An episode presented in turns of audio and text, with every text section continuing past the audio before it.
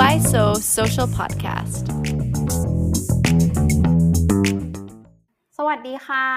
กลับมาพบกับซีรีส์ PM 2.5 กับราคาที่คนไทยต้องจ่ายนะคะ แน่นอนว่า episode นี้เนี่ยเป็น episode สุดท้าย และพอมันเป็น episode ปิดนะคะ มันจะธรรมดาไม่ได้เนาะ ก็คือถ้าทวนกันช่วงแรก ๆ เนี่ย คือ episode แรกเราพูดถึงเรื่องของปัญหาสุขภาพ episode ที่ 2 เราพูดเรื่องของปัญหานโยบายว่า เอ้ยมันเกิดอะไรขึ้นทำไมการจัดการเรื่องมลพิษ เรื่องฝุ่น PM 2.5เนี่ยมันถึงแก้กันยาวๆไม่ได้สักที เพราะฉะนั้น episode นี้เราจะพูดถึงเรื่องของการแก้ปัญหาที่ยั่งยืนและกำลังเกิดขึ้นแล้วนะคะ ทุกคนไม่ใช่ว่า episode นี้เราจะมาบอกว่าเออเราต้องทำหนึ่งสองสามแต่อันนี้มันกำลังเกิดขึ้นแล้วจริง ๆ นั่นก็คือเรื่องของพรบอากาศสะอาดนะคะ ที่ทาง Thai CAN ได้ผลักดันอยู่ตอนนี้เนาะซึ่งวันนี้เนี่ยเราได้เชิญผู้ช่วยศาสตราจารย์ชนาชัย สุนทรอนันตชัย อาจารย์คณะนิติศาสตร์ มหาวิทยาลัยหัวเฉียวเฉลิมพระเกียรติค่ะ สวัสดีค่ะอาจารย์ สวัสดีครับผม สวัสดีครับค่ะช่วยแนะนำตัวให้ผู้ฟังกันอีกรอบได้ไหมคะอาจารย์อ่า ได้ได้ครับ ผมก็ผู้ช่วยศาสตราจารย์ธนาชัยนะครับอ่าสุนทรอนันตชัยนะฮะก็จริง ๆ ก็ชื่อเล่นอาจารย์ก๊อฟนะครับ ก็ถ้าโดยงานประจำนะครับ ก็อยู่คณะนิสาสตร์มหาลัยหัวเฉียวเฉลิมพระเกียรตินะฮะแต่ว่าในอีกบทบาทหนึ่งครับ ก็อยู่ใน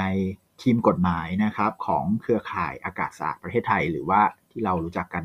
ชื่อภาษาอังกฤษนะก็คือไทยแคนนะครับ โอเคค่ะ อาจารย์คะคืออย่างแรกก่อนที่วันนี้ที่ปอจาแบบว่าให้อาจารย์เล่าว่าเนื้อหามันเป็นยังไง เกี่ยวกับตัวร่างพรบแล้วก็ประโยชน์ที่คนไทยจะได้รับอะค่ะ คืออย่างแรกคือปออยากจะให้อาจารย์นะคะพูดถึงเรื่องของชื่อพรบหน่อยค่ะอาจารย์จริง ๆ เพราะว่าชื่อพรบมันก็ค่อนข้างเป็นอะไรที่เป็นพระเอกพอๆกับตัวพรบเลยใช่ไหมคะอาจารย์ใช่ใช่ครับผม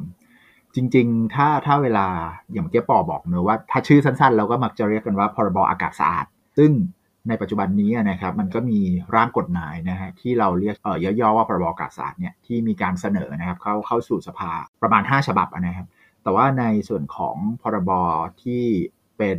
อของเครือข่ายอากาศสะอาดประเทศไทยเนาะจะชื่อเต็มๆนะฮะอาจจะยาวนิดหนึ่งนะฮะก็เราชื่อว่าร่างพระราชบัญญัติกำกับดูแลการจัดการอากาศสะอาด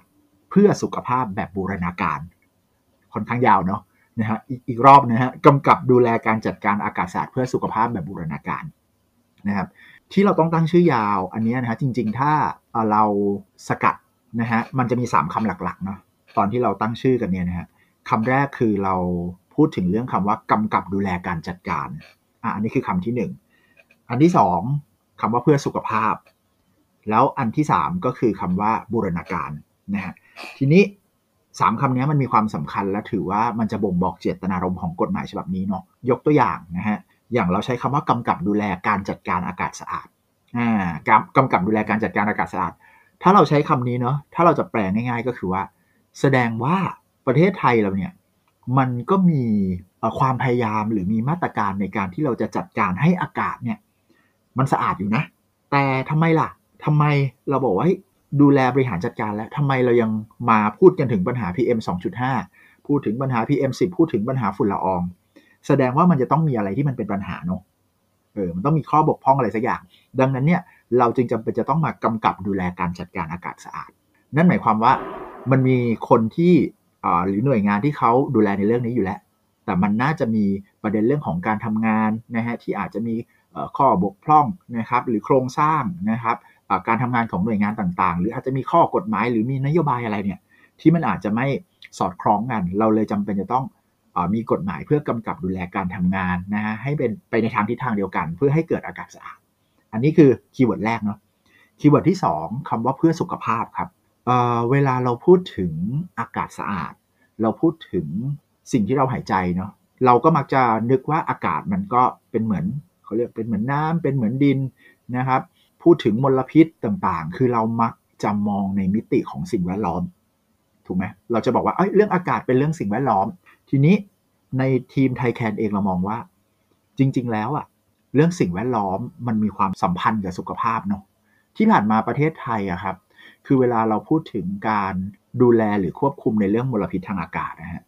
คือเรามักจะมองในมิติที่ว่าเราจะดูแลยังไงที่จะไม่กระทบต่อสิ่งแวดล้อม เช่นยกตัวอย่างเอ้ยโรงงานอุตสาหกรรม ควรจะปล่อยสารพิษที่เกิดขึ้นจากตัวโรงงานนะที่ผลิตนู่นนี่นั่นเนี่ยออกมาเท่าไหร่นะครับที่มันจะไม่กระทบต่อต่อสิ่งแวดล้อมทั่วไป เพียงแต่ว่าปัญหามันคือว่าเราลองนึกนึกนึกภาพเนาะสมมติในในกรุงเทพมหานครเนี่ยบางทีแหล่งกำเนิดไอตัวมลพิษต่างๆเนี่ยมันไม่ได้มีแค่โรงงานอุตสาหกรรมนะมันอาจจะมีบ้านเรือนมีครัวเรือนมีรถยนต์ มีนู่นมีนี่มีการก่อสร้างอะไรต่างๆ คือบางทีเราบอกว่าเราไปควบคุมในในแต่ละจุดของแหล่งกำเนิดได้ แต่พอพอทุกคนปล่อยมลพิษออกไปพร้อม ๆ กันไอ้พวกค่าต่างๆ ใช่ค่าต่างๆ ที่เราสูดเข้าไป แล้วบางทีเราไม่รู้ตัวครับ ว่าจริง ๆ แล้วมันเป็นอันตรายต่อเรา หรือถ้าใครตามข่าวณขณะปัจจุบันเนี้ยมันเริ่มมีการพูดถึงว่า สิ่งที่เราสูดเข้าไปในระยะเวลานานมันอาจจะก่อให้เกิดโรคมะเร็งปอดใช่ ดังนั้นถูกไหมดังนั้น ดังนั้นคำถามก็คือว่า บางที ค่ามลพิษต่างๆ ที่โอเคโรงงานอุตสาหกรรม หรือหรือแหล่งกำเนิดมลพิษเนี่ยเขาปล่อยออกมามันอาจจะไม่ผิดกฎหมายในเชิงสิ่งแวดล้อม แต่สิ่งที่มันถูกกำหนดค่ามาตรฐานเนี่ยมันมันอาจจะไปกระทบต่อสุขภาพของคนไทยนะของคนไทยที่ใช้ชีวิตในในประจำวันเนี่ยโดยเฉพาะอ้อโดยเฉพาะอีกกลุ่มหนึ่งที่เราให้ความสำคัญในเรื่องสุขภาพก็คือ กลุ่มเปราะบางเนาะแบบเด็กๆก็คือเด็กใช่ เด็กเรามีการพูดกันว่าเนี่ย เราให้เด็กๆเนี่ยต้องไปเข้าแถวเคารพธงชาติกลางแจ้งในเมืองที่เต็มไปด้วยมลพิษหมอกนั้นหนามันฝุ่นถูกต้อง ใช่ใช่คือโอเคแหละ เราเราก็เข้าใจว่ามันก็เป็นในเรื่องที่มันเป็นกฎระเบียบของโรงเรียนแหละ เพียงแต่ตอนนี้เราก็เริ่มมาห่วงแล้วนะว่าอ้าวแล้วลูกๆหลานของเรานะที่ต้องอยู่ในสภาวะเช่นนั้นแล้วจริงๆนะเอาง่ายๆข้อสังเกตเลยตอนนี้โรงเรียนแต่ละที่เขาก็ จะเริ่มติดเครื่องปรับอากาศกันหมดแล้ว เพราะแสดงว่ามันมีปัญหาเรื่องของมลพิษที่มันกระทบต่อสุขภาพ นอกจากเด็กแล้วยังมีผู้สูงอายุยังมีคนที่อาจจะเป็นโรคทางเดินหายใจ มันก็มีข้อมูลสถิติว่าจำนวนคนที่เป็นโรคเนี่ยเพิ่มขึ้น อันนี้คือคำว่าเพื่อสุขภาพว่า เราไม่ได้มองเรื่องอากาศ เพียงแค่มิติว่ามันจะกระทบต่อสิ่งแวดล้อมไหม แต่เรามองว่าอะไรที่มันจะกำหนดเป็นมาตรฐานขึ้นมาใช้บังคับเนี่ย มันต้องดีต่อสุขภาพโดยเฉพาะกลุ่มคนเปราะบาง keyword สุดท้ายครับคำว่าบูรณาการจริง ๆคำนี้เราเจอเยอะมาก เราเรามาเอ้ยทำงานทำต้องทำงานแบบบูรณาการนู่นนี่นั่นเนาะถูกไหมเออเราเราพูดคำนี้เยอะมาก แต่ว่าบูรณาการในเจตนารมณ์ของกฎหมายฉบับนี้นะฮะของ Thai CAN เนี่ยคือเรามองทั้งบูรณาการในเชิงหน่วยงาน และไม่ใช่หน่วยงานเพียงแค่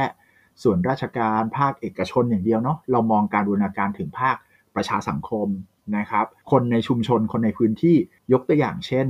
มันจะมีคำถามคลาสสิกมากเลยว่า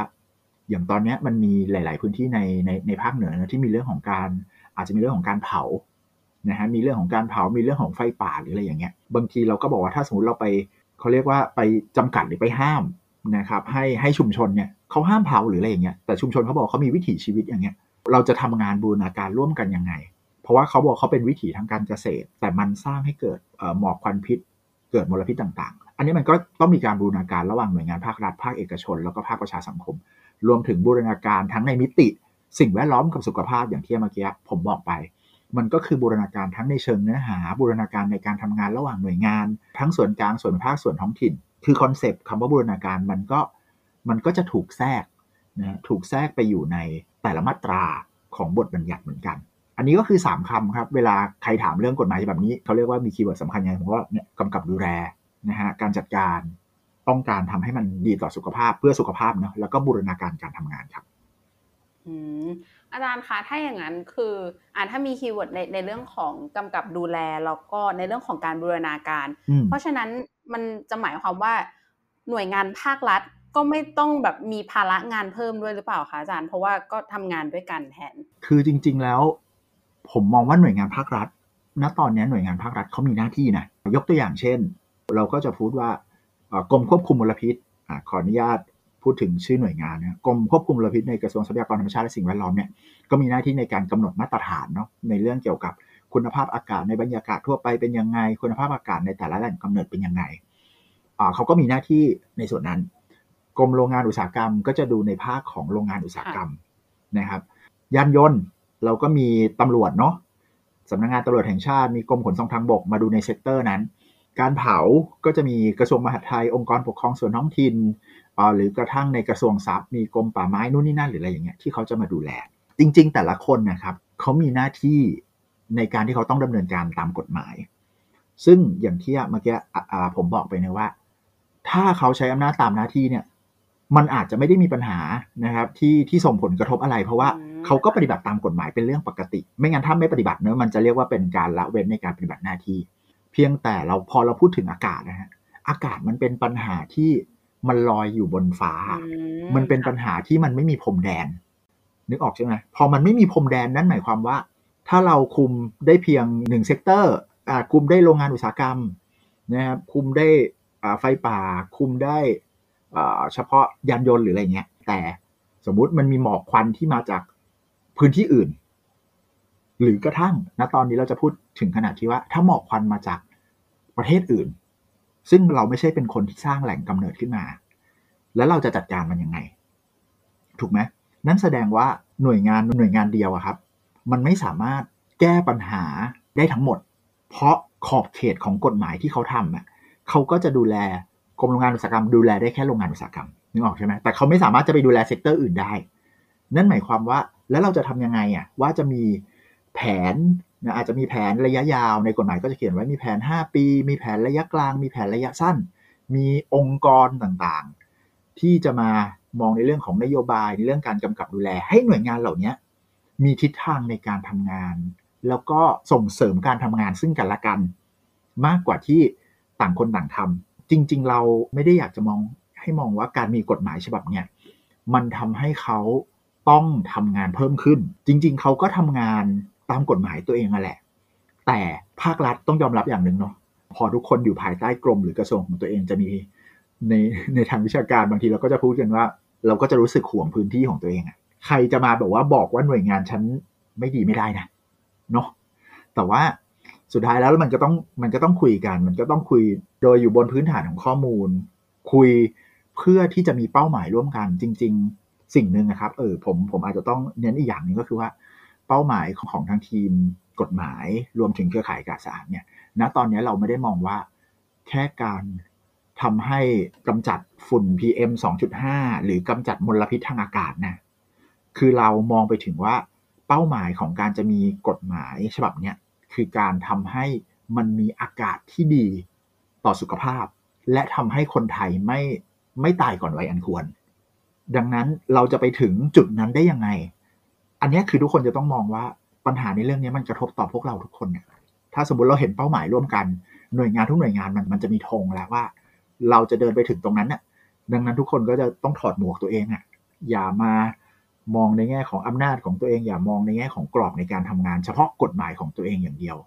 มันจะต้องมีการบูรณาการด้วยกัน ซึ่งจริง ๆ ถ้ามันมีกฎหมายฉบับนี้ครับ ในทางกฎหมายนะ มันจะเป็นการที่ให้ฐานอำนาจในการที่เขาจะทำงานร่วมกันด้วยซ้ำเพราะเดิมเขาอาจจะบอกว่าทำไมฉันต้องยุ่งกับหน่วยงานนี้ ในเมื่อไม่มีกฎหมายเขียนไว้ ฉันดูแลแค่โรงงานอุตสาหกรรมก็พอ ฉันดูแลแค่พื้นที่ไฟป่าก็พอ แต่พอมีกฎหมายฉบับนี้เราก็พยายามจะเชื่อมโยงว่าจริง ๆ มันสามารถทำงานร่วมกันได้ และกฎหมายฉบับนี้มันจะเป็นฐาน ในการที่คุณจะระดมงบประมาณ ระดมทรัพยากร ระดมบุคลากรมาช่วยกันทำงาน ครับผม โอเคค่ะ อาจารย์นะคะ เห็นอาจารย์พูดถึงในเรื่องของคณะกรรมการนะคะ อ่าใช่ มันคืออะไรคะแบบว่าไม่ไม่แน่ใจอ๋อโอเค คือกฎหมายฉบับนี้ครับ เราดีไซน์การทำงาน โดยมีองค์กรหรือคณะกรรมการเนี่ยอยู่ในสามระดับอืมค่ะ พวกเราจะคุยกันว่า มีระดับบนสุดเขาก็คือ policy maker นะฮะถ้าถ้าภาษาไทยที่เราใช้ก็คืออเป็นคณะกรรมการร่วมนโยบายอากาศสะอาดเพื่อสุขภาพ คือเป็นคนมองภาพรวมของนโยบายที่จะทำให้อากาศมันดีต่อสุขภาพ อันนี้ก็คือเป็นคนวางกรอบในเรื่องของนโยบายที่ทางต่าง ๆ อันนี้คือระดับบนสุดเนาะจินตนาการว่ามันอยู่ระดับบนสุดอาจารย์คะเดี๋ยวขอแทรกนิดนึงค่ะก็คือเหมือนประมาณว่าถ้าสมมติกฎหมายผ่านแล้วแล้วก็จะมีคณะกรรมการอันนี้ขึ้นมาใช่ไหมคะถูกต้อง ซึ่งซึ่งจริง ๆ คณะกรรมการชุดนี้มันอาจจะเกิดจากการตั้งใหม่เลยนะฮะหรืออาจจะเกิดจากการที่เขาอาจจะดูความเหมาะสมว่าอาจจะมี การปรับเปลี่ยนมาจากหน่วยงานหรือองค์กรไหนนะฮะที่อาจจะมีการทำหน้าที่ในเรื่องอันนี้ก็แล้วแต่จะดีไซน์ เวลาที่เขียนตัวบทกฎหมายเนาะแต่ว่าโดยเป้าหมายก็คือว่าเราจะต้องมีคณะกรรมการในระดับนโยบายก่อน เป็นล่มใหญ่นึกถึงสภาพว่าเป็นล่มใหญ่ในการดูแลทั้งหมด พอเลเวลต่อมานะที่มาอยู่ใต้คณะกรรมการร่วมเนี่ยเราก็จะเรียกว่าคณะกรรมการกำกับดูแลการจัดการอากาศสะอาดเพื่อสุขภาพ ซึ่งอันนี้ก็คือจะตรงกับชื่อกฎหมายเนาะพูดง่ายๆ คือเราบอกว่า ถ้า policy maker เขาวางนโยบายมาแล้วว่า ประเทศไทยจะมีทิศทางในการจะดูแลให้อากาศดีสุขภาพแบบนั้นแบบนี้ เราก็ไปมอบหมายว่าหน่วยงานไหน หน่วยงาน A กระทรวง A กรมนี้ต้องทำอย่างนั้นอย่างนี้เนาะแต่สิ่งหนึ่งที่ประเทศไทยเราเราอาจจะย่อหย่อนไปตรงนี้ก็คือว่าบางทีเราบอกให้เขาทำแต่ไม่มีใครมากำกับการทำงานอืมดังนั้นเราก็เลยมองว่าอะ policy ออกมาแล้ว บอกให้ใครต้องไปทำแล้ว ก็มี อีกเลเวลหนึ่งก็คือคณะกรรมการกำกับเขาก็จะมาช่วยดูช่วยกำกับว่าอ่าหน่วยงานนี้คุณทำตามนโยบายแล้วหรือยังอ่าหน่วยงานนี้ทำตามมาตรการที่คณะกรรมการในระดับนโยบายเขากำหนดไว้แล้วหรือยังอืมอะก็จะเป็นในระดับกำกับดูแล regulator เนาะแล้วก็ระดับล่างก็คือจะเป็นลักษณะขององค์กรในระดับปฏิบัติการ คือในกฎหมายฉบับเนี้ยครับ เราก็พยายามจะเสนอว่ามันน่าจะมีหน่วยงานที่ เราตั้งชื่อว่าองค์การอากาศสะอาดเพื่อสุขภาพ คือเป็นหน่วยงานที่ปฏิบัติการประสานงานแล้วก็ดูแลเรื่องนี้โดยเฉพาะ เพราะว่าเรื่องอากาศมันเป็นเรื่องที่สำคัญและเออมันจำเป็นที่จะต้องมีหน่วยงานที่จะมาประสานการทำงานของกรมต่างๆ กองต่างๆ กระทรวงต่างๆ โครงสร้างของการทำงานมันก็จะเป็น3เลเวลหลักๆ อย่างเงี้ยนะฮะ policy regulator แล้วก็ในระดับ operator นะครับ ก็คือในระดับปฏิปฏิบัติการ แล้วอันนี้อาจจะเป็นภาพของส่วนกลาง ในส่วนภูมิภาคก็จะคล้ายคลึงกัน ส่วนภูมิภาคเนี่ยเราก็มองไปถึงว่าในแต่ละจังหวัดนะ ต้องมีคณะกรรมการในระดับจังหวัดนะครับ ที่เขาจะออกนโยบายในการดูแลแต่ละจังหวัด เพราะว่าแต่ละจังหวัดเนี่ยต้องบอกก่อนว่าปัญหาในเรื่องนี้มันมีความหนักเบาต่างกัน ถ้าเราตามข่าวเนาะปัญหาในเรื่องนี้มันอาจจะหนักในส่วนของภาคเหนือ ถ้าภาคใต้เนี่ยเรื่องหมอกควันพิษ PM 2.5เนี่ยอาจจะไม่ค่อยได้ยินมากนักนะฮะมันก็จะอยู่ในช่วง ภาคเหนือนะฮะภาคอีสานภาคกลางกรุงเทพมหานครอย่างเงี้ยแต่ละจังหวัดก็ต้องกำหนดนโยบายกำหนดทิศทาง แล้วก็บูรณาการการทำงานในแต่ละหน่วยงานในจังหวัดของตัวเอง จริง ๆ เรามีอีกคณะกรรมการชุดหนึ่งด้วยนะครับเเราใช้ว่าเป็นคณะกรรมการในระดับที่เรียกว่าเขตพื้นที่เฉพาะ หมายถึงอะไร หมายถึงว่าบางทีเนี่ยปัญหาบางปัญหา โดยเฉพาะเรื่องอากาศที่เราบอกเนอะมันไม่มีพรมแดน ดังนั้นอาจจะใช้แค่คณะกรรมการในระดับจังหวัดเนี่ย มันอาจจะแก้ไม่ได้ทั้งหมด นึกถึงสภาพอะจังหวัดสมมติแค่ข้ามฝั่งถนนมันคือคนละจังหวัด แต่ควันเนี่ยมันไม่ได้บอกนี่ว่าเฮ้ยฉันจะลอยไปแค่จังหวัด A ฉันจะไม่ข้ามเขตถนนไปมันไม่ใช่อย่างนั้นเนี่ยแต่ว่าเวลาประเทศไทยเวลาเราบอกว่าเอ้ยทำตามอำนาจเขาก็จะบอกว่าอำนาจเนี่ยทำได้แค่เขตจังหวัดนี้นะ ดังนั้นเนี่ยบางทีไฟป่ามันลุกลามไปในหลายพื้นที่หลายจังหวัด เราก็เลยบอกมันต้องมีคณะกรรมการในระดับเขตพื้นที่เฉพาะ ที่อาจจะมาจากภาคส่วนในจังหวัดที่อยู่ใกล้เคียงกันอืมมาแก้ไขปัญหาร่วมกันว่าเฮ้ยทุกปีมันมีไฟป่าเกิดขึ้นนะ ทุกปีมันมีมลพิษอย่างเงี้ยเกิดขึ้นนะ เราจะป้องกันปัญหายังไง เราจะควบคุมดูแลยังไง อันเนี้ยก็จะเป็นภาพที่ทำให้เห็นว่า มันมีคณะกรรมการตั้งแต่ระดับสูงสุดเนาะไล่ลงมากำกับดูแลโอเปอเรเตอร์ในส่วนกลาง และยังกระจายไปสู่ในระดับภูมิภาคนะฮะหรือว่าท้องถิ่นเพื่อให้การทำงานเนี่ย มันไปได้สุดทาง อาจารย์คะพออาจารย์พูดมาอย่างนี้คือ หมายความว่าการกระจายอำนาจเนี่ยคือเป็นแบบ decentralized ด้วยหรือเปล่าคะด้วยครับจริง ๆแล้วต้องบอกก่อนว่า ปัญหาของการกระจายอำนาจในประเทศไทยนะ เรามักจะให้อำนาจของท้องถิ่น หรือองค์กรปกครองส่วนท้องถิ่นอบตเทศบาลเนี่ย เราให้อำนาจตามกฎหมาย แต่เราไม่ได้ให้งบประมาณทรัพยากรหรือบุคลากรไปด้วยอืมอันนี้คือปัญหาคลาสสิก ที่ไม่ใช่แค่เรื่องสิ่งแวดล้อมเออดังนั้นเราก็จะเจอประเด็นว่าทำไมอบตอบจถึงมีงบเพื่อจะไปสร้างเสาไฟฟ้าที่เป็นรูปลักษณะต่างๆ ถ้าสมมติเราเรามองข้าม เรามองข้ามแล้วเราไม่รู้ทุจริตหรือไม่ทุจริตอะเนาะแต่เขาก็จะมีคลาสสิกว่า เพราะว่าไม่รู้จะเอาเงินไปทำอะไร เพราะเงินมันมันใช้ไม่ได้ถามว่าอ้าวแล้วทำไมเงินใช้ไม่ได้ล่ะ เพราะบางทีอำนาจตามกฎหมายอะ เราไม่แน่ใจว่าอ่านในหนึ่งจังหวัดอย่างเงี้ยเป็นอำนาจของอบจเอ๊ะหรือเป็นอำนาจของเทศบาลเอ๊ะแล้วก็มีอบตที่ในในโครงสร้างพวกองค์กรปกครองส่วนท้องถิ่นเนี่ยมันก็มีความตลกอยู่ที่ว่า บางทีเราเป็นผู้บริหารท้องถิ่นเราก็ไม่แน่ใจว่าเรื่องเนี้ยเราทำได้ไหมเอ๊ะเราทำแล้วเราจะถูกตรวจสอบไหมอะไรอย่างเงี้ยทั้งทงๆที่เรามีเจตนาดี เช่นเดียวกันก็คือว่าเราเรามีกฎหมายไป แต่ถ้าสมมุติว่า เราไม่ให้ทรัพยากรเราไม่ให้งบประมาณไม่ให้บุคลากรไม่ให้ความชัดเจนในการทำงาน มันก็ไม่สามารถจะแก้ปัญหาได้ ดังนั้นในตัวกฎหมายฉบับนี้ครับ เราจะเขียนเลยว่า รัฐนอกจากจะให้อำนาจองค์กรปกครองส่วนท้องถิ่นเขาไปทำแล้ว รัฐมีหน้าที่ในการจะต้องส่งเสริม หางบประมาณให้เขาไปจัดการ หาบุคลากร หาทรัพยากรต่างๆ โดยเฉพาะบางทีมันต้องการผู้เชี่ยวชาญในการจัดการเรื่องเนี้ยซึ่งบางทีท้องถิ่นเขาไม่มีเราจะไปช่วยเขาได้ยังไง รวมถึง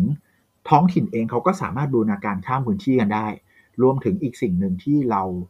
มักจะมองข้ามไปคือ สถาบันการศึกษาหรือมหาวิทยาลัย หรือกระทั่งอาชีวะ เขาอาจจะมีองค์ความรู้ในเชิงวิจัย มีนวัตกรรม มีเทคโนโลยีต่างๆ ที่เขาสามารถจะแก้ไขปัญหาเรื่องนี้ได้ครับ ก็ต้องมีการบูรณาการการทำงานร่วมกัน เพราะสุดท้ายแล้วคือปัญหานี้มันเรื่องอากาศมันเป็นเรื่องทุกคนจะต้องหายใจทุกวันนี่ยคือถ้าคุณไม่ช่วยกันแก้ปัญหาแล้ว แล้วยังไงคุณก็จะสูดไปอย่างนี้ไปเรื่อยๆ จนคุณเสียชีวิตเป็นมะเร็งปอดหรืออะไรอย่างเงี้ย ก็เลยพยายามจะดีไซน์กฎหมายว่า จะกระจายให้เกิดการทำงานร่วมกันยังไง โดยมีการส่งเสริมไปด้วยนะ ไม่ใช่ให้แต่อำนาจอย่างเดียว ครับผมอาจารย์คะแล้วถ้าเป็นการเหมือนเหมือนแบบว่า เห็นอาจารย์บอกว่ามีการแบบว่าทำงานเอออาจจะแบบบูรณาการไปกับสถาบันการศึกษาค่ะ อันนี้หมายความว่าคือประชาชนธรรมดาอย่างเราก็คือมีสามารถ มีส่วนร่วมในการเป็นคณะกรรมการได้ด้วยได้ด้วยหรือเปล่าคะอาจารย์อ่าคือจริง ๆ ถ้าเราไปดูโครงสร้างของคณะกรรมการ ตั้งแต่คณะกรรมการกำกับดูแลเนาะหรือกระทั่งคณะกรรมการในระดับจังหวัดนะครับ ตัวกฎหมายฉบับนี้จะกำหนดสัดส่วนของกรรมการ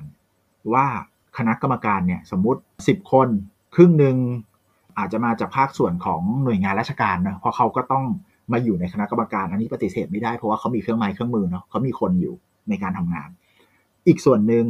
นะอีกครึ่งหนึ่งเนี่ยก็ก็จะมาจากภาคประชาสังคม ก็เป็นคนที่เป็นปราชญ์ชาวบ้าน เป็นคนที่เป็นนักวิชาการ เป็นคนที่มีความรู้อยู่ในท้องถิ่นหรือพื้นที่นั้น มาร่วมกันแก้ปัญหา เราก็จะพูดเหมือนกันว่ากฎหมายเราเนี่ยก็จะเน้นในสิ่งที่เรียกว่าการจัดการร่วม โดยให้ชุมชนเป็นฐาน เหมือนตัวอย่างคลาสสิกที่เมื่อกี้ผมผมเล่าไปนะครับว่าบางที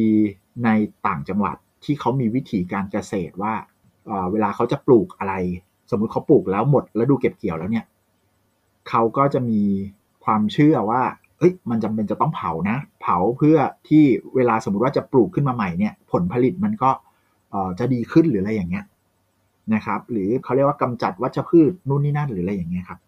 เมื่อมันเป็นวิถีของเขาเราจะไปบอกว่าห้ามเขาทำแน่นอนความขัดแย้งในพื้นที่ย่อมเกิดขึ้นถูกไหมทีเนี้ยถามว่า ถ้าสมมติเป้าหมายของเขาคือ เขาอยากจะมีผลผลิตที่มันดีขึ้นให้ดินมันดีขึ้นนู่นนี่นั่นคำถามก็คืออ่าแล้วสถาบันการศึกษา สมมติมีผู้ที่มีความรู้ในเรื่องเนี้ยเฮ้ยมาช่วยคิดซิมาวิจัยซิว่า มันจะมีแนวทางยังไง ที่จะทำให้เขาก็สามารถจะดำรงชีวิตมีรายได้ทำเกษตรได้ แต่เขาไม่จำเป็นจะต้องมาเผานึกออกใช่ไหมซึ่งซึ่งบางทีงานวิจัยอะมันสามารถจะหาคำตอบในพวกนี้ได้โดยเสนอแนวทางว่า เออ ถ้าอย่างนั้นลองปลูกพืชแบบนี้ไหม อลองทดลองวิจัยหรือทดลองทำแบบนั้นแบบนี้ไหม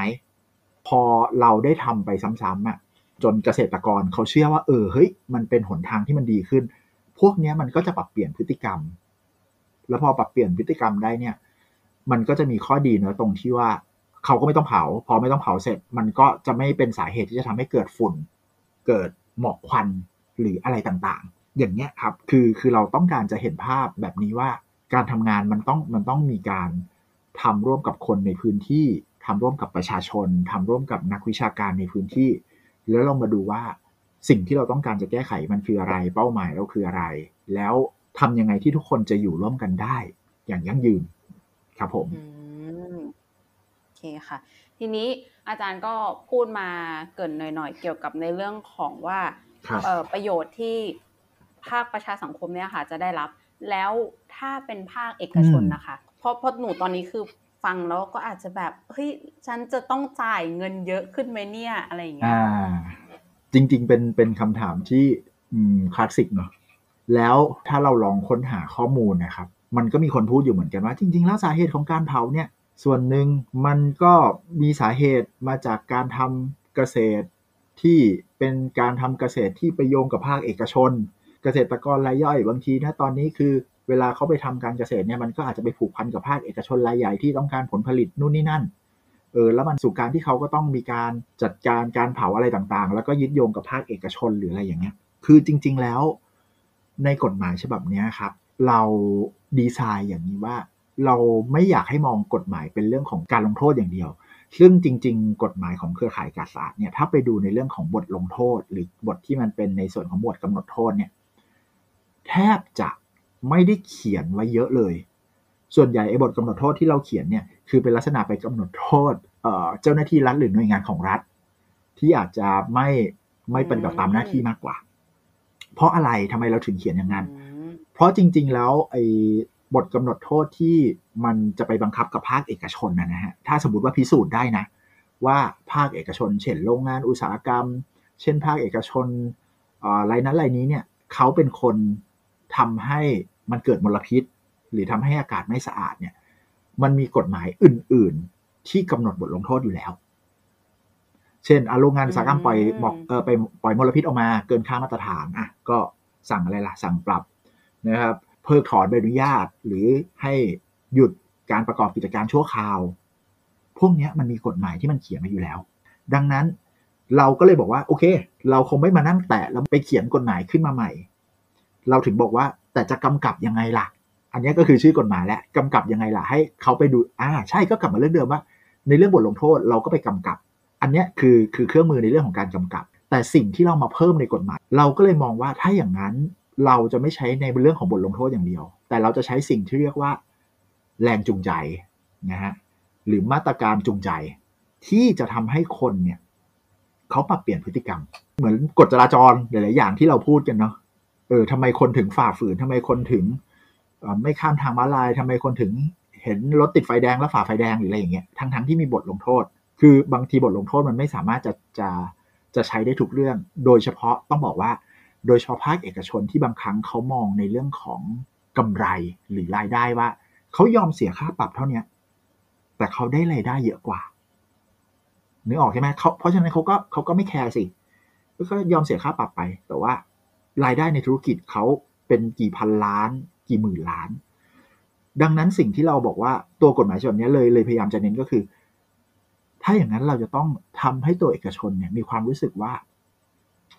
ถ้าเขาปฏิบัติหรือทำให้อากาศมันดีขึ้น หรือมีส่วนทำให้อากาศมันดีนะ ดีต่อสุขภาพนะ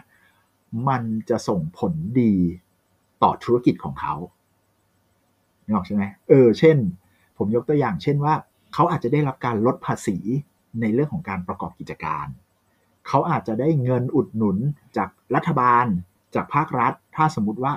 เขาผลิตสินค้าที่มันอาจจะเป็นมิตรต่อสิ่งแวดล้อม หรืออะไรประมาณเนี้ยพอเรามีมาตรการจูงใจนะฮะหลาย ๆ อย่าง มันก็จะทำให้เขาอยากที่จะปฏิบัติตามกฎหมาย เพราะเขาเริ่มเห็นผลกระทบแล้วไงว่าเฮ้ยถ้าเขาไม่ปฏิบัตินะ มันอาจจะส่งผลกระทบต่อธุรกิจของเขา มันก็จะเกิดการเปลี่ยนแปลงพฤติกรรม หรือเป็นมาตรการที่จูงใจให้เขาจะต้องดำเนินธุรกิจที่ดีต่อสิ่งแวดล้อมที่ดีต่อการที่เราจะมีอากาศสะอาดที่หายใจครับผมโอเคค่ะ เหมือนกับเป็นประมาณว่าใช้แรงจูงใจมากกว่าการลงโทษเพื่อให้เขาเนี่ยเหมือนทำให้เขาเนี่ยปล่อยมลพิษน้อยลง หรือว่าทำอะไรที่เป็นมิตรต่อสิ่งแวดล้อมมากขึ้นใช่ไหมคะอาจารย์ ใช่ใช่คือถ้าภาษาเราทีมกฎหมายหรือในทางวิชาการเราเรียกว่าเป็นเป็นการใช้มาตรการควบคู่กันระหว่าง carrot and stick stick ก็คือเป็นลักษณะเหมือนบทลงโทษนะแครอทก็คือเป็นมาตรการในเชิงจูงใจ ซึ่งมีในหลาย ๆ มาตรการที่เราพยายามเขียนไว้นะฮะ เช่นมาตรการในเชิงที่ว่าถ้าคุณผลิตสินค้าที่มันทำให้เกิดหรือก่อให้เกิดการปล่อยอสารพิษที่มันเป็นสิ่งที่มันกระทบต่อสิ่งแวดล้อมทำให้มนุษย์หายใจเข้าไปแล้ว กระทบต่อสุขภาพ สมมติคุณผลิตสินค้าประเภทนี้นะสินค้าประเภทนี้อาจจะถูกเก็บภาษีในตราที่แพงขึ้นนึกออกใช่ไหมพอเขาต้องเสียภาษีแพงขึ้น เขาต้องมานั่งคิดแล้วว่าเฮ้ยมันจะคุ้มค่าปะวะถ้าสมมติเทียบกับการที่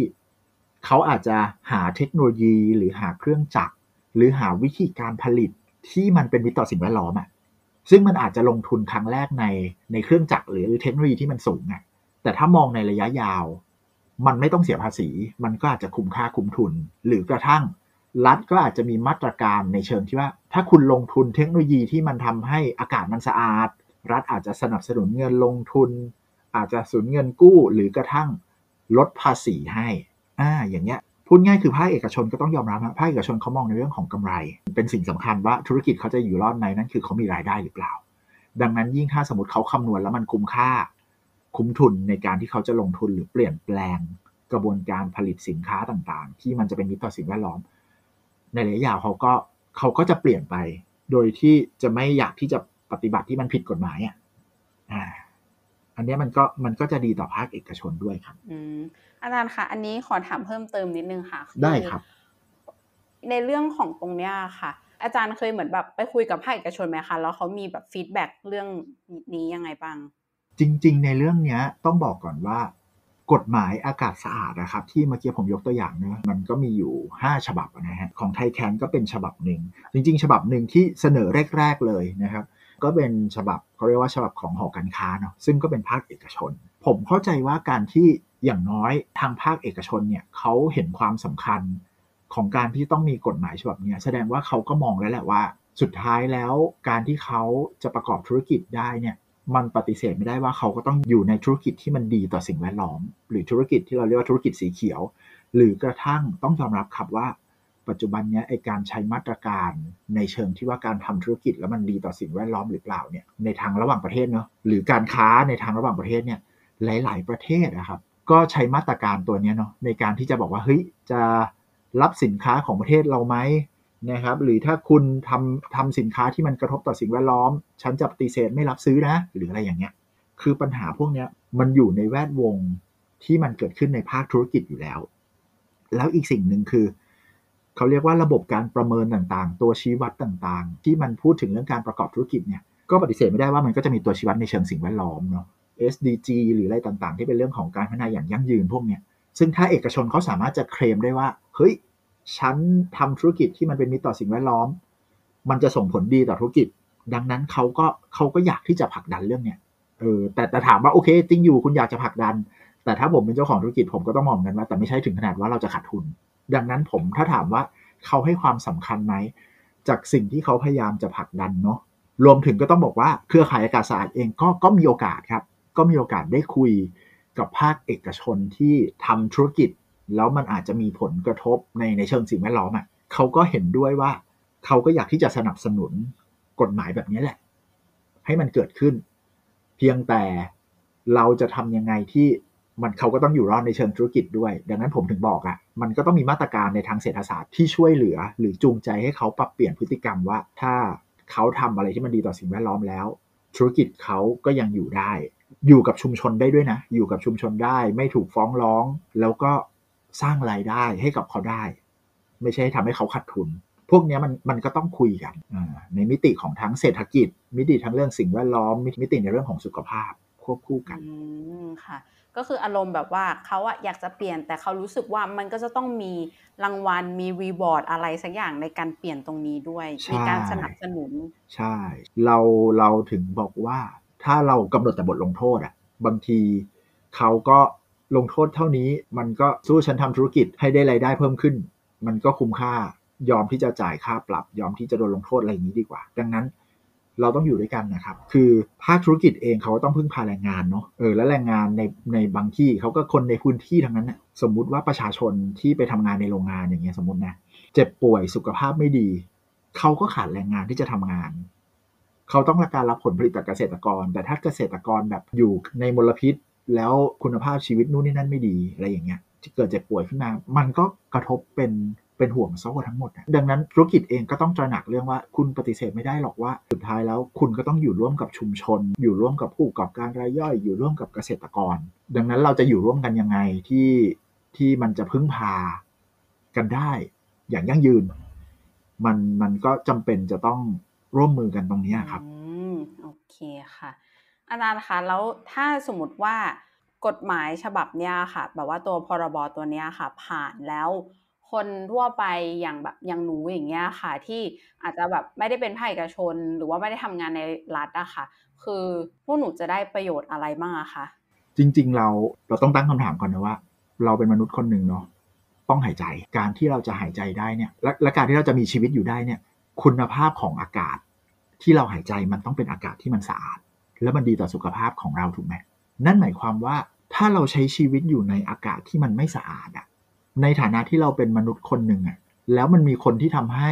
อากาศมันไม่สะอาดอะแล้วมันจะทำให้สักวันหนึ่งเราต้องตายอะเราจะไม่ลุกขึ้นมาส่งเสียง หรือจะไม่ลุกขึ้นมาเรียกร้องหรอว่า เฮ้ยทำไมฉันต้องมาทนอยู่ในสภาวะ ที่ฉันจะไม่รู้ว่าวันหนึ่งฉันจะเป็นมะเร็งปอดเมื่อไหร่อะซึ่งเรื่องนี้เราถึงบอกว่า การที่เราจะมีสิทธิ์ที่ที่จะหายใจอากาศสะอาดนะครับ มันจึงโยงสิ่งที่เราเรียกว่า มันคือชีวิตของเราทุกคนนะมันคือสิทธิในชีวิตสิทธิในสุขภาพว่า เรามีสิทธิที่จะเรียกร้อง ให้รัฐมีหน้าที่ให้ภาคเอกชนที่คุณประกอบธุรกิจและมีรายได้เนี่ยคุณก็มีหน้าที่ที่จะต้องมองถึงสิ่งแวดล้อมมองถึงสุขภาพของคนในฐานะที่คุณก็เป็นคนคนหนึ่งอะการที่คุณมี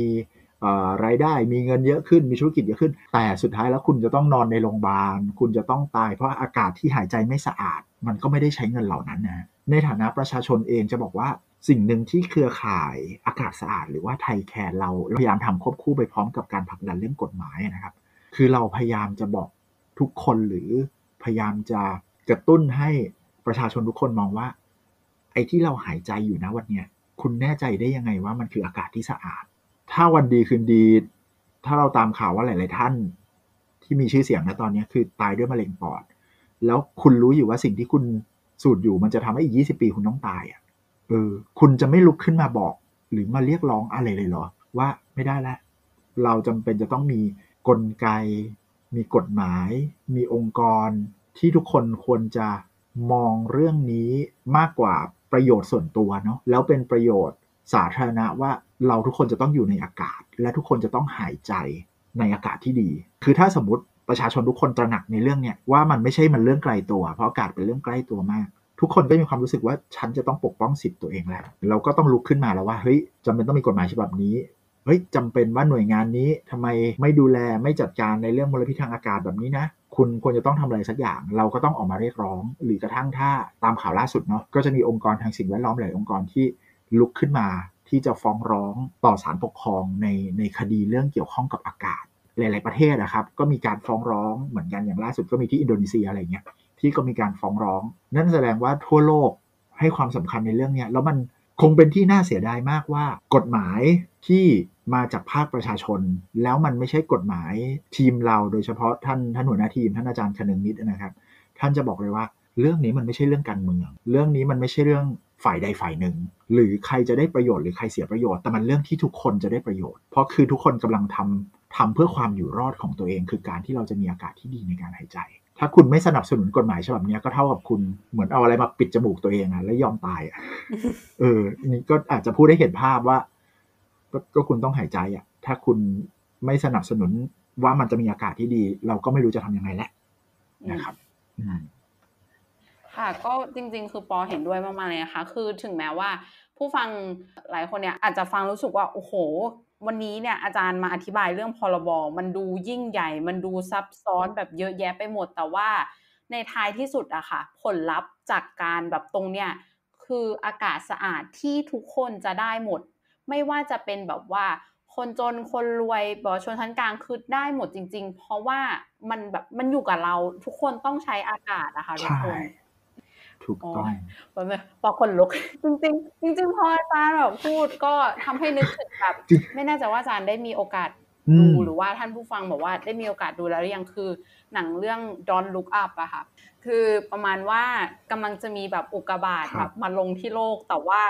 ทุกคนนะคะแบบเหมือนเขามีนักวิทยาศาสตร์ออกมาเตือนว่าเฮ้ยมันจะแบบสูญสิ้นแบบโลกนี้มันจะสูญสิ้นแล้วแต่ว่าทุกคนก็ยังเออ ไม่ไม่ได้มองภาพกว้างอะไรอย่างเงี้ยค่ะ ภาคธุรกิจก็ยังมองในเรื่องของกำไรอย่างเดียว คล้ายๆกันเลยอะค่ะ เพราะว่าทุกคนคือในท้ายสุดอะถ้าเราไม่แก้ปัญหา ทุกคนจะตายกันหมด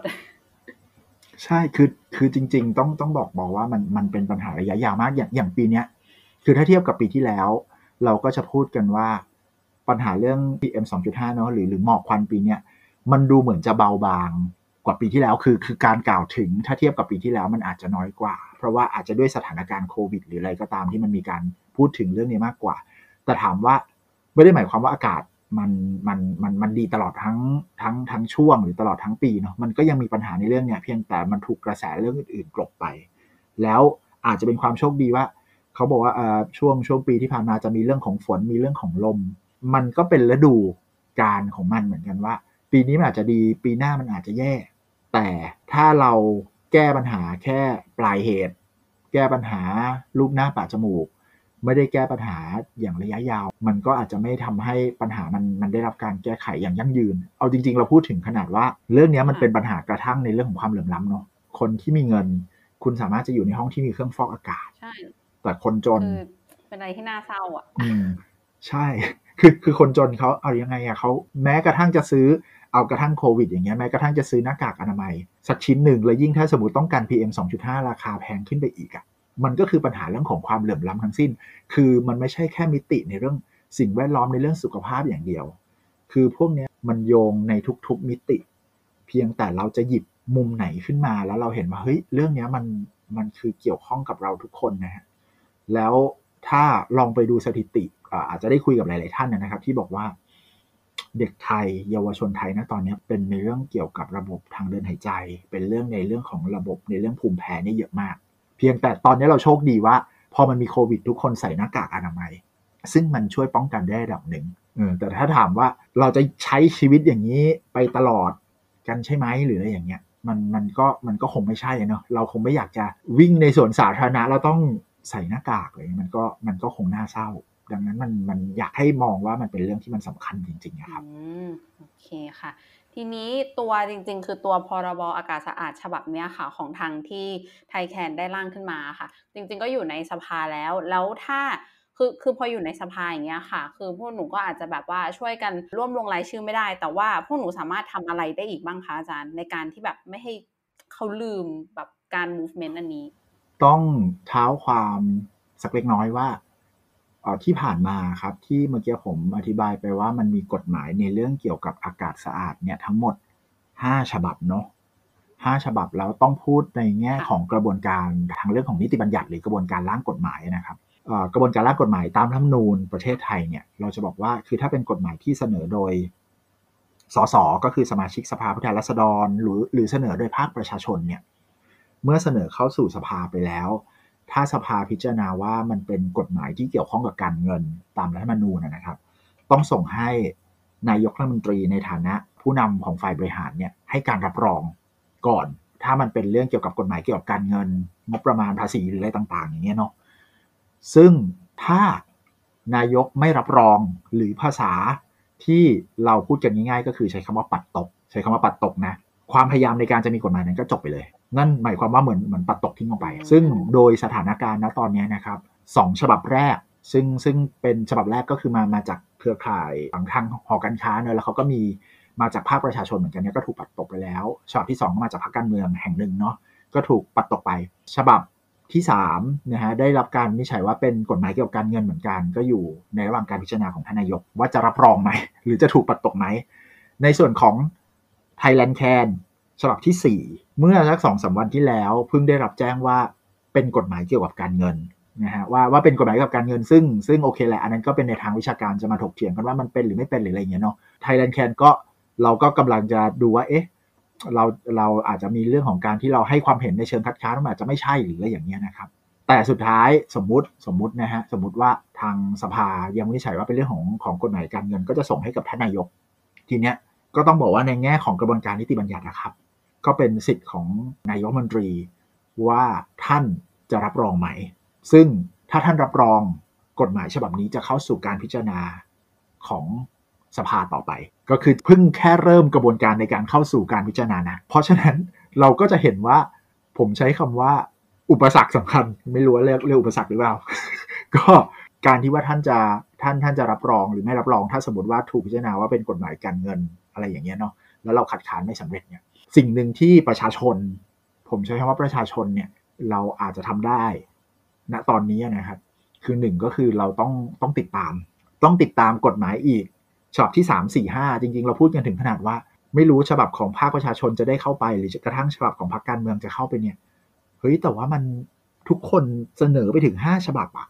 นั่นแสดงว่าพรรคการเมืองต่างๆ ภาคประชาชนต่างๆ มองว่าเรื่องนี้ประเทศไทยต้องมีกฎหมายอะ ไม่เราก็ไม่อยากให้ผู้ที่มีอำนาจมองว่าเราทำเรื่องนี้มันมันไม่ใช่เรื่องการเมืองแล้วนะ มันเป็นเรื่องที่ที่ท่านก็หายใจอยู่อะแล้วท่านจะมาปัดตกอะไร หรือท่านจะไม่รับรองอะไรในในกฎหมายที่มันเป็นประโยชน์ต่อตัวท่านเอง ดังนั้นประชาชนเราเองเราก็คงหนึ่งจะต้องติดตามนะครับ ว่ามันจะเกิดอะไรขึ้นนะฮะสองก็คือนอกจากติดตามแล้ว บางทีเราอาจจะต้องส่งเสียงร้อง นะจริงๆ Thailand Can เนี่ยตอนนี้ใน Facebook เดี๋ยวก็คงจะมีให้ข้อมูลแหละว่าตอนนี้เราเป็นเราได้รับการวิจัยเป็นกฎหมายเกี่ยวกับการเงิน เราก็คงอาจจะต้องอแชร์ข้อมูลตัวนี้ส่งเสียงร้องไปผ่านสื่อโซเชียลมีเดียต่างๆนะครับว่าเฮ้ยเราเห็นด้วยหรือไม่เห็นด้วยมันเป็นเรื่องสำคัญนะ มันต้องแสดงความเห็นนะ อะไรอย่างเงี้ยเข้าใจว่าเดี๋ยว Thailand Can ก็ก็คงจะมีแคมเปญต่างๆนะที่พยายามจะสร้างให้มันเกิดกระแสขึ้นมาเพื่อที่จะพูดถึงเรื่องนี้ในระหว่างที่ ท่านนายกจะพิจารณาว่าจะรับรองกฎหมายฉบับนี้ไหม มันคงเป็นสิ่งที่เราก็คงจะต้องใช้กระแสทางสังคมนี่แหละครับ ในการที่เรียกร้องมาว่าเราประชาชนต้องมีกฎหมายฉบับนี้ มันก็จะเป็นเรื่องสองเรื่องนะที่ติดตามด้วยส่งเสียงมาด้วย และอันนี้ผมพูดเลยไปนะ สมมุติเกิดเลวร้ายที่สุดจริง ๆ สมมุติมันถูกปัดตกเนี่ย คงจะต้องกลับมาดูแล้วแหละ คงต้องกลับมาคุยกันแล้วแหละว่า เราจะเสนอกฎหมายใหม่ไหม ซึ่งอันนี้ทาง Thailand Can เราก็ยังไม่ได้มาคุยหรือหารือเรื่องนี้นะ เพราะเราก็ยังมีความหวังว่าเราจะไม่ถูกปัดตกนะฮะ เราก็พยายามใช้กลไกการพูดคุยการหารือทุกวิถีทาง แต่ถ้าสมมติเกิดเลวร้ายอย่างนั้นจริง ๆ ก็คงจะต้องกลับมาตั้งต้นใหม่ว่าให้เราจะมีช่องทางอะไรบ้างที่ที่ควรจะต้องเสนอกฎหมายในเรื่องนี้ออกไป เข้าใจว่า โดยกระบวนการนิติบัญญัติต้องเล่าให้ฟังว่า คือนอกจากจะเสนอโดยสสได้แล้วเนี่ย มันสามารถเสนอผ่านรัฐมนตรีหรือผ่านคณะรัฐมนตรีได้ ได้ยินมาเหมือนกันว่า รัฐบาลเองก็อยากที่จะเสนอร่างกฎหมายฉบับนี้เข้าสู่การพิจารณาเหมือนกัน เพียงแต่โอเค ถ้ามีกฎหมายฉบับนี้การมีกฎหมายฉบับหนึ่งไม่ได้หมายความว่าปัญหาจะถูกแก้ได้ทั้งหมดเนาะไม่งั้นประเทศไทยเราก็คงแก้ปัญหาได้ทุกเรื่องเราอันนี้อันนี้อันนี้เราพูดตามตรง เราก็ต้องมาดูต่อว่าอะสมมติมีกฎหมายออกมาเรื่องอากาศศาสตร์สักหนึ่งฉบับแล้ว ก็ต้องมาดูว่าเนื้อหาในนั้นเนี่ย มันแก้ปัญหาจริงไหม หรือสักแต่ว่ามีอะถ้ามันไม่โอเค เนื้อหามันแก้ปัญหาไม่ได้จริง ภาคประชาชนเองก็ต้องออกมาเรียกร้องต้องออกมาส่งเสียงนะครับ เพื่อที่จะมาปกป้องสิทธิที่เราจะหายใจอากาศสะอาด แล้วก็เราจะไม่ตายก่อนวัยที่มันจะถึงมันสมควรเนาะเราอยากจะมีอายุยืน อยากจะมีอากาศที่ดี เราก็ต้องออกมาส่งเสียงเรียกร้องพวกนี้ มันก็เป็นกระบวนการการมีส่วนร่วมในทางการเมืองแบบหนึ่งเหมือนกัน อืมโอเคค่ะ อันนี้อาจารย์คะถามปิดท้ายนิดนึงค่ะ คือครับผมอันอันนี้น่าจะเป็นแบบว่าในในเชิงทางกฎหมายอะค่ะ คือสมมติว่าพรบอันนี้ค่ะ ที่ยื่นเข้าไปในสภาค่ะ แล้วสมมุติว่าถ้าผ่านแล้วอะค่ะ คือทางแบบว่าคณะบริหารนะคะเขาสามารถแก้ไส้ในพรบได้ไหมคะ หรือว่าถ้าผ่านก็คือทุกอย่างคงตามแบบที่ทางทีมร่างได้แบบร่างขึ้นมาค่ะพอพอเข้าใจไหมคะเอ่อ ต้องโอเคเข้าใจเข้าใจ คือในในเชิงกระบวนการนิติบัญญัตินะครับ สมมุตินะท่านนายกรัฐมนตรีรับรองกฎหมายฉบับนี้ให้เข้าสู่การพิจารณาของสภาได้ ในสภาเขาก็จะมีวาระในการพิจารณาคือกฎหมายมันต้องผ่านทั้งสมาชิกสภาผู้แทนราษฎรเนาะเขาเรียกว่าสภาล่าง แล้วก็สภาสูงก็คือวุฒิสภา มันต้องผ่านทั้งสองสภา ไปทีละสภา ทีนี้ในกระบวนการพิจารณาครับ ถ้าผมจะพูดง่ายๆ คือว่า มันก็สมมติมีอยู่หนึ่งร้อยมาตรา เวลาเข้ากระบวนการเนี่ยเขาก็จะเริ่มตั้งแต่ว่ารับหลักการรับหลักการก็คือเห็นด้วยไหมที่ควรจะต้องมีกฎหมายฉบับนี้หลักการกฎหมายฉบับนี้คืออะไรอะไรเงี้ยเนาะสมมุติผ่านในวาระที่หนึ่งรับหลักการไป วาระที่สองเขาเรียกว่าเป็นวาระภาษาเขาเรียกว่าแปรยติ หรือถ้าผมจะพูดง่าย ๆ ก็คือ เหมือนพิจารณาเป็นรายมาตรา แต่เขาก็จะพิจารณาเหมือนรายมาตราที่สสบางท่าน อาจจะมีความเห็นว่าเอ๊ะอย่างเงี้ยมันน่าจะมีปัญหาอย่างนี้มันมันน่าจะแก้แบบนั้นแบบนี้ โดยจะมีการตั้งเขาเรียกว่าเป็นคณะกรรมการนะก็เป็นชุดเล็กในการพิจารณาเนื้อหาในมาตรา ดังนั้นที่เราถามว่า มีสิทธิ์จะแก้ไขไหมมีบางทีเราเราพูดเปรียบเปยกันว่า บางทีกฎหมายเนี่ยเป็นเป็นแบบพยามังกรเนี่ยเราเขียนแบบเยอะแยะ เราอยากจะได้อย่างงู้นอย่างนี้ เพราะมันจะดีมากเลยถ้าเป็นได้แบบนี้เนาะ แต่สุดท้ายแล้วแก้ไปแก้มากลายเป็นงูเขียวอะไรเงี้ยเราเราก็มีคำเปรียบเปยลักษณะแบบนั้น เพราะฉะนั้นในกระบวนการที่มันไปอยู่ในชั้นกรรมธิการที่จะมีการแก้ไขโดยโดยสสเนี่ยซึ่งจริง ๆเขาก็สามารถที่จะอาจจะเชิญบุคคลภายนอก เชิญทีมร่างกฎหมายเข้าไปให้ความเห็นนะฮะเข้าไปเสนอแนะในเรื่องต่างๆ ได้เนี่ย คือเราเราก็ต้องทำหน้าที่ต่อคือติดตามอะทีมเครือข่ายไทยแคนเอง เราก็ต้องติดตามว่า มันจะมีอะไรที่มันผิดเพี้ยนไปไหม เกิดความเข้าใจผิดกันไหม ไปแก้อย่างนั้นอย่างนี้ไม่ใช่เจตนารมณ์ที่เราต้องการไหม ตัวภาคประชาชนเองก็ต้องก็ต้องตามเหมือนกันว่า สิ่งที่เราเสนอไปไม่ใช่ออกมาแล้วมันกลายเป็นอีกร่างหนึ่ง คือกระบวนการมันในทางกฎหมายครับ กระบวนการนิติบัญญัติ มันไม่ได้สิ้นสุดบอกเลยระยะทางมันอีกยาวไกล แล้วกฎหมายที่มาจากการที่ประชาชนเสนอที่ผ่านมาในทาง ในในทางการเมืองในทางประวัติศาสตร์เนาะที่เรามีรัฐธรรมนูญมามีการเสนอกฎหมายในภาคประชาชนมา ก็ไม่ง่าย ต้องบอกก่อนเลยว่าก็ไม่ง่ายที่มันจะคลอดออกมาแล้วเรียกได้เต็มปากเต็มคำว่า อันนี้คือกฎหมายที่มาจากภาคประชาชน ดังนั้นดังนั้นเนี่ยมันหน้าที่ของประชาชนของเราก็คือ เราต้องทำหน้าที่ในการเป็นพลเมืองในการติดตาม สิ่งที่เราเรียกร้อง ติดตามว่าการส่งเสียงของเราเนี่ย สุดท้ายแล้วมันมันมันได้ผลหรือเปล่า กฎหมายที่มันออกมาที่เราคิดว่าอยากจะมีสุดท้ายแล้วมันมันกลายเป็นแค่กระดาษแผ่นหนึ่งไหม เพราะไทยแคนเองเราก็บอกกันว่า มันไม่ใช่หยุดแค่เราเสนอกฎหมายและผลักดันเข้าสู่สภาได้ เราจะต้องทำงานต่อเนื่องจากนี้ไปอีกนะฮะดังนั้นก็อีกอีกยาวไกลฮะแต่ถามว่าทำทีหมดหวังไหมเราไม่ได้หมดหวังครับ เพราะเราเราเชื่อว่าสิ่งที่เราทำมันคือประโยชน์ต่อตัวเราเองด้วยเพราะเราก็ต้องต้องหายใจ แล้วมันก็คือประโยชน์ต่อทุกคนด้วย ครับผม โอเคค่ะ ก็ขอบคุณอาจารย์มาก ๆ เลยนะคะ เรียกได้ว่าแบบว่ามาเล่าเรื่องทั้งพรบแล้วก็ขบวนการหลังจากนี้ว่าจะเกิดอะไรขึ้นหลังจากที่นำเข้าสภาแล้วนะคะครับผมก็ท่านผู้ฟังค่ะ หลังจากที่ฟัง episode นี้เป็น episode สุดท้ายในซีรีส์นี้เนาะ ก็ไม่อยากให้เหมือนฟังจบแล้วจบ อยากให้เอาเนื้อหาทั้ง3 episode ที่ได้ฟังอะค่ะ เอาไปคุยกับคนรอบข้าง ลองเอาไปแชร์บนโซเชียลมีเดียนะคะ เพราะว่าคืออย่าลืมว่าอากาศเป็นของพวกเรา เราต้องใช้หายใจทุกวัน ผลประโยชน์คืออยู่กับเราจริง ๆนะคะ เพราะฉะนั้นขอลาไปก่อนค่ะ สวัสดีค่ะ สวัสดีครับ